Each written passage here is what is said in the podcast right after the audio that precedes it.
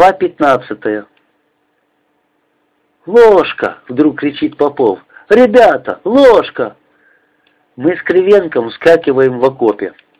Попов здоровой рукой показывает в поле, туда, где нет ни немцев, ни наших. Действительно, по пологому косогору вдали кто-то бежит.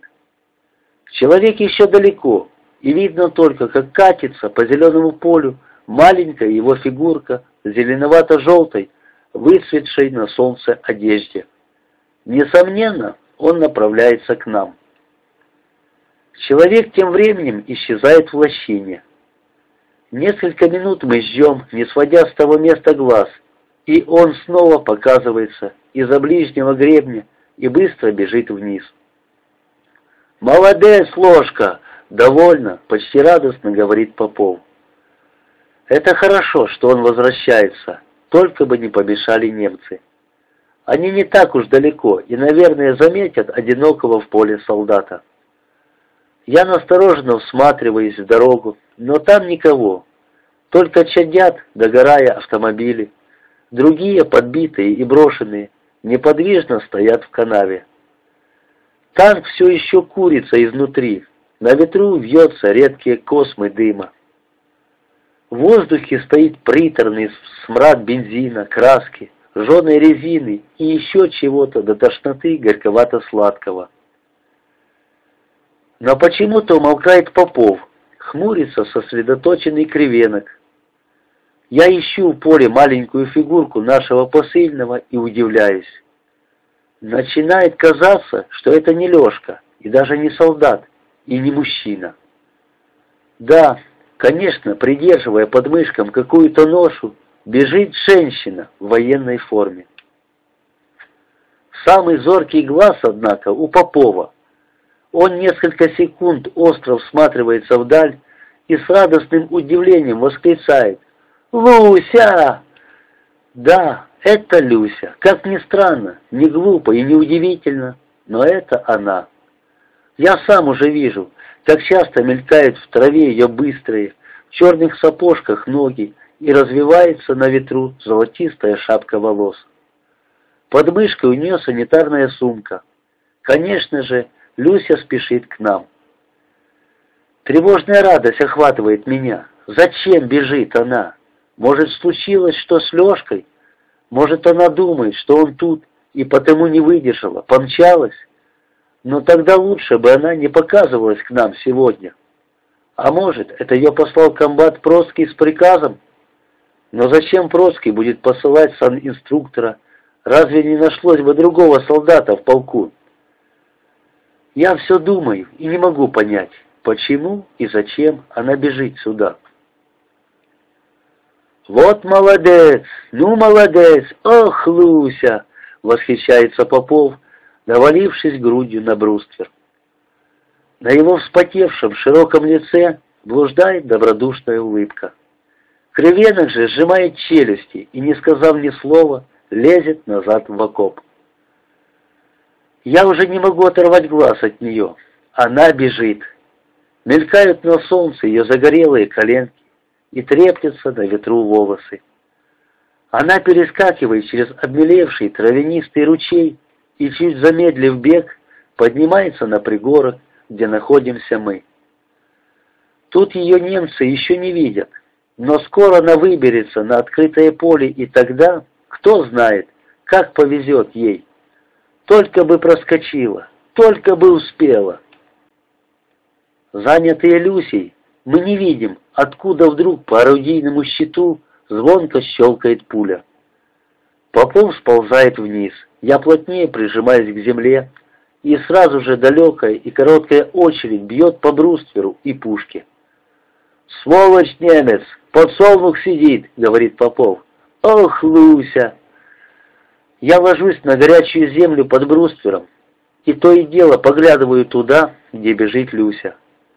Последние метры открытого пространства, и она исчезает из нашего поля зрения, но вот-вот должна появиться снова.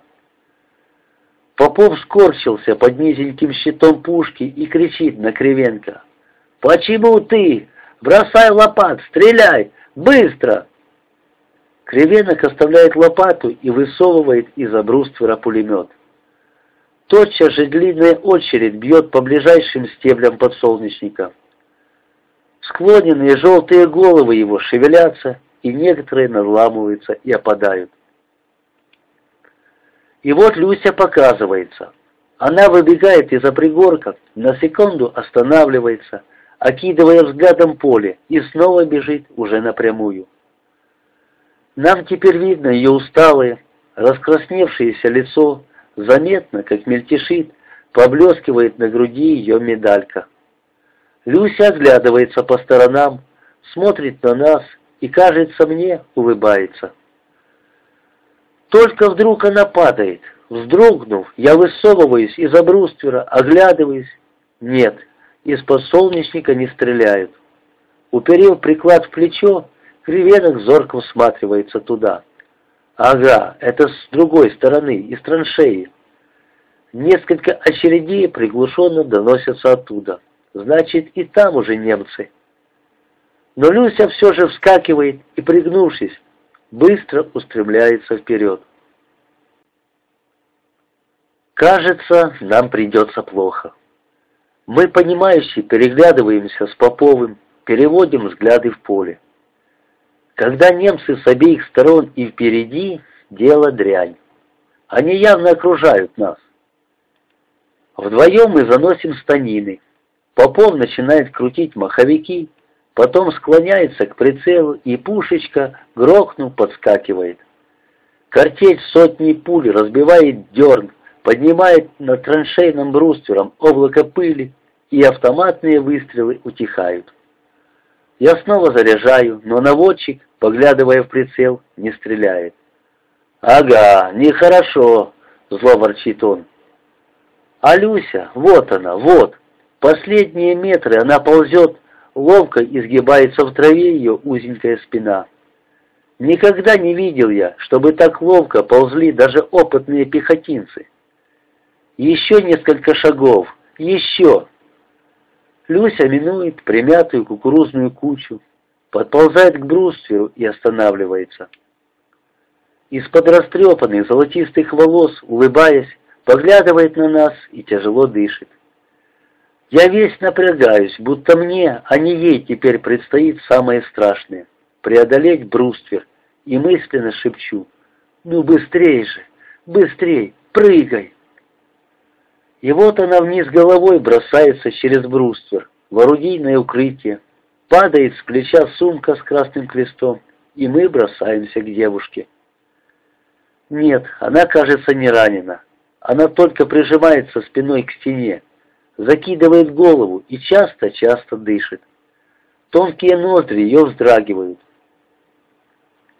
Несколько секунд мы молча глядим, как судорожно бьется на ее шее маленькая жилка, как устало и нервно подрагивает на земле перепачканные в царапинах пальцы, и теплая волна нежности к этой девушке разливается в моей груди.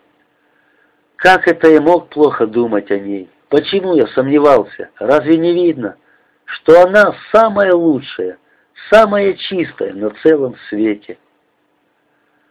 «Ой, мальчики, мальчики!» — хочет сказать она что-то еще, но задыхается. «Молчи, Луся, мало-мало молчи!» — говорит Попов, стоя перед ней на коленях и с благовением глядя на девушку. «Вот, приказ принесла. Комбат сказал, расстрелять снаряды и уходить.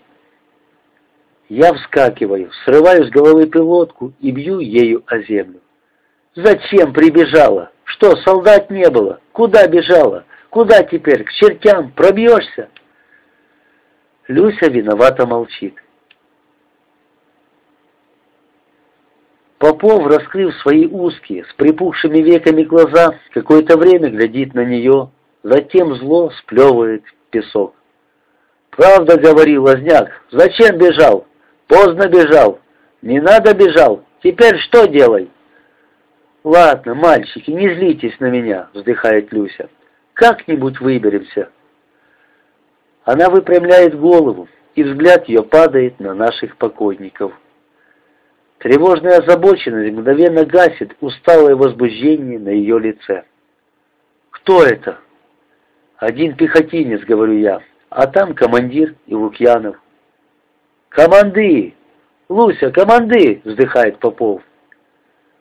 Наморщив переносе, Люся жалобно всматривается в лицо убитого и молчит. Тогда Попов спрашивает, «Задорожный пропадал?» Она выходит из оцепенения, вздыхает, поджимает под себя ноги, поправляет коротенькую юбку на ободранных до крови коленях и сообщает. «Задорожный ранен, вот я и побежала». Что-то недоброе тревожит меня. «Что, сильно ранен?» «Да нет, легко», — говорит Люся и прикусывает губу.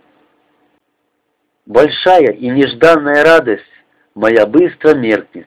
Смысл нового приказа омрачается горечью разочарования. Куда же тут пробьешься теперь?